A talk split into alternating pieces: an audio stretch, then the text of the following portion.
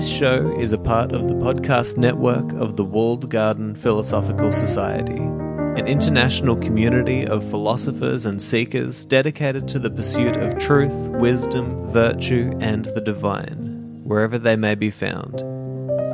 To find out more, go to thewalledgarden.com. Hey, everybody, welcome to another episode of Soul Searching with Seneca. Now, in today's episode, we're kind of taking half from Epicurus and, and half from Seneca, uh, because we find ourselves towards the latter half of Seneca's eighth letter. And in verse 7, he kind of gives a quote from Epicurus that he, he thinks is valuable and worth thinking about and then he expands on it a little bit. So it's a very short passage, but I think that we can uh, have an interesting discussion around this. It's something that I've been thinking about a lot lately. So I'll read the quote and then we'll see where we go. And just note that the first sentence is actually a quote from Epicurus. He says, quote, If you would enjoy real freedom, you must be a slave to philosophy. The man who submits and surrenders himself to her will not be kept waiting. He is emancipated on the spot. For the very service of philosophy is freedom. End quote. So I really like this language that is often used by Seneca and, and a lot of other philosophers as well, right? It's this language of slavery and freedom. And the idea is that, you, you know, look around your life Look at all the things that you're enslaved to. You know, you're a slave to your emotions, your passions. You're enslaved to uh, to the desire to appeal to the public view. You know, that social pressure. You're a slave to money. You're a slave to, uh, you know, sex or drugs, or you know, you've got these these these addictions that you're trying to deal with. You're a slave to your bad habits. You know, there's so many things that you're enslaved to. But but the philosophers would say, well, there, there are some things that if you will voluntarily enslave yourself to these things, then the freedom that you will gain from enslaving yourself to these things will far outweigh the pain that you go through to enslave yourself to them, right? So so there's a justified form of slavery in our lives as well, right? And and this is a really interesting idea and and and one of the questions you might want to ask yourself is do do you just want to you know, go along with life and be enslaved to things against your will? Or do you want to pick the things that you're going to highly dedicate yourself to? And do you want to choose the things that are going to bring so much value and freedom to you, right? It's kind of it's kind of a paradox, right? Could it really be that if I enslave myself to something, I will gain a certain freedom in my life? And that's exactly what Epicurus and Seneca are saying in this passage. Philosophy is the thing that if you enslave yourself to it, if you dedicate yourself to it, same thing, right? If you dedicate yourself to it and truly seek to work for the purposes of philosophy and to work with philosophy in your life, then then you will gain a certain freedom, and that freedom will justify the effort that you put in to enslaving yourself to this this task of philosophy.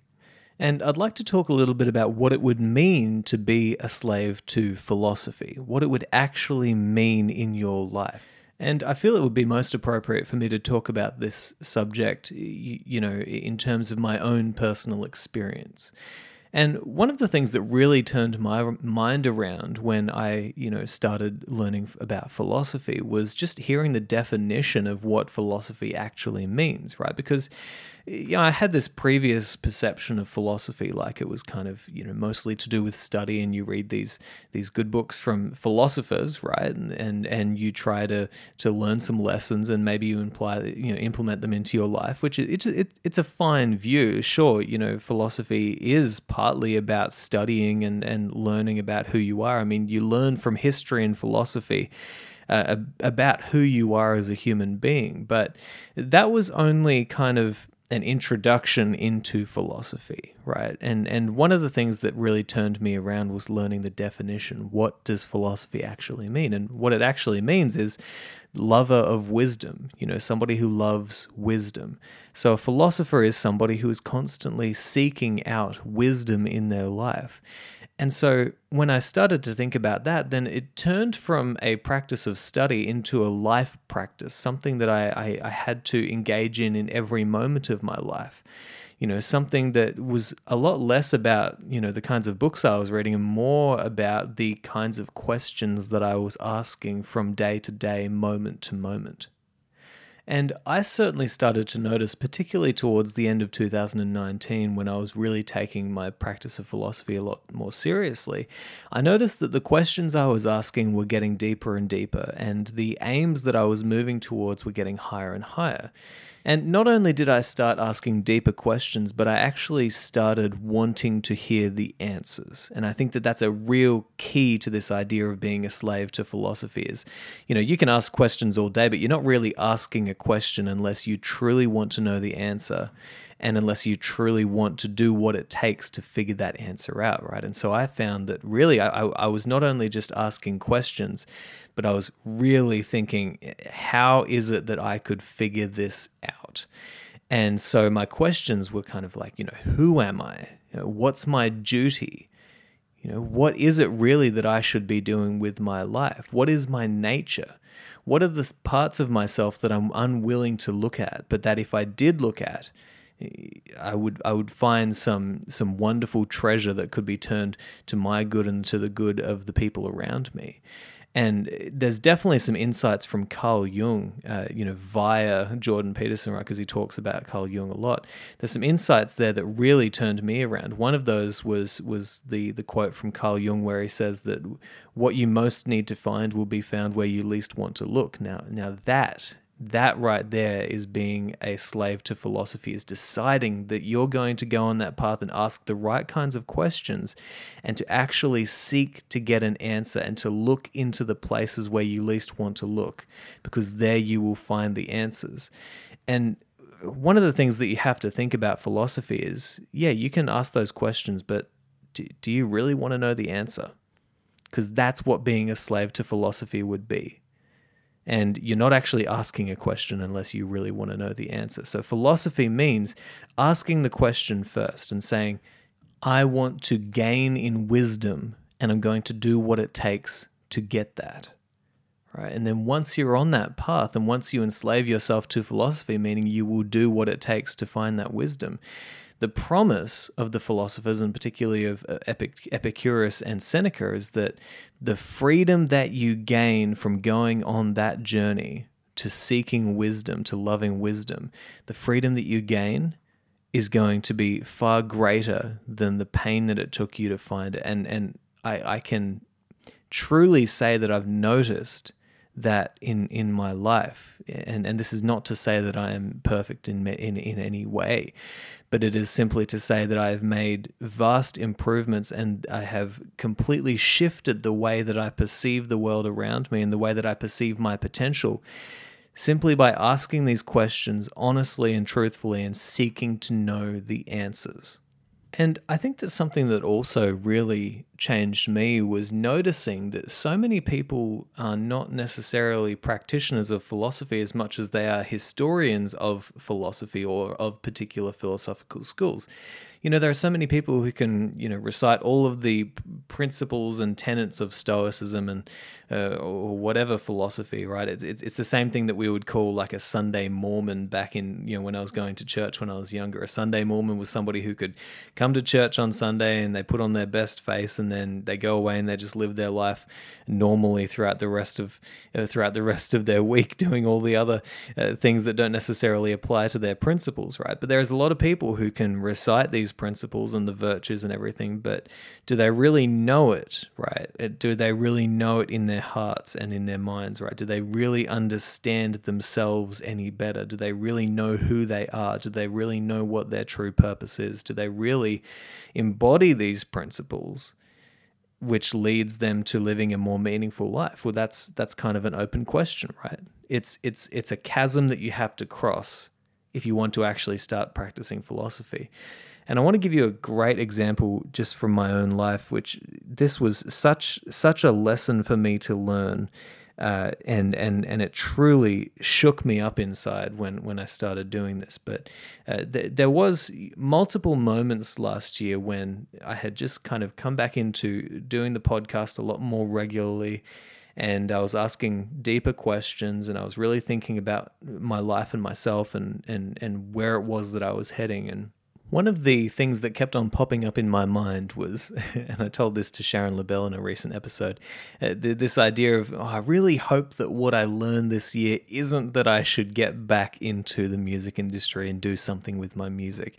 And I kept on hearing that over and over again. And I thought it's very strange, right? That I kind of have this aversion to going back in that direction. And, and what was awakening within me was this realization that I really wasn't living up to my potential when it came to my creativity and my and my my my output of of music. And and that was painful to me, right? Because I'm such a musical person. I know that, and the people around me know that. I've been very musical since I was a, a young young man, right? And and there was this thought coming up. I really hope that what you learn this year isn't that you have to get back into that. And when I heard that idea of of Carl Jung's, which is you know you go where you least want to go, that's where the treasure is to be found. I thought, oh, man, I if I really want to practice philosophy, if I'm genuinely asking the question of who I am and what would be most valuable for me to do, then I would actually look at this thing that keeps on popping up in my mind and I'd say, no, that's exactly where I need to go. And so I applied for university again and I finished my music degree finally after many, many years. The thing that many people had told me, you should just go back and you should finish that, you know. Uh, and I finally did it. Uh, I started, I, bought a piano, which was the best decision that I made all year because I, I finally started putting my attention and focus into learning the piano, which is something that I had wanted to do since I was a young, young, young man, right? But but I really just hadn't put the time in. I knew some basic chords and, and things like that, but um, I spent so much time sitting at the piano last year and finally started composing. I, I, I never wanted to compose, but I finally realized that that was only because I was afraid of it because it was hard and it was it was going to be something that was difficult, but when I leaned into it and I decided to say, you know what, this is part of my nature. This is what I should be doing. This is the direction I should be going and I actually started doing it, that to me was philosophy because I started listening to the voices that were telling me, you're on the wrong path, get back on the right way. Right. And so I started doing that. And I now find myself you know, a year later, I've, I've got a grant from the Sunshine Coast government to produce an album. It's about two, three weeks away from being released. Uh, it's it's the best thing that I've ever created. It's it's the best thing I've ever made. And and it's all on piano, this instrument that I decided that I was going to start actually learning. And and so I look back at this and I think that is the clearest example in my life of true philosophy, of listening to what you are being told in your mind, in your soul, and actually following the path that would lead to greater meaning in your life that would also enhance the lives of those people around you.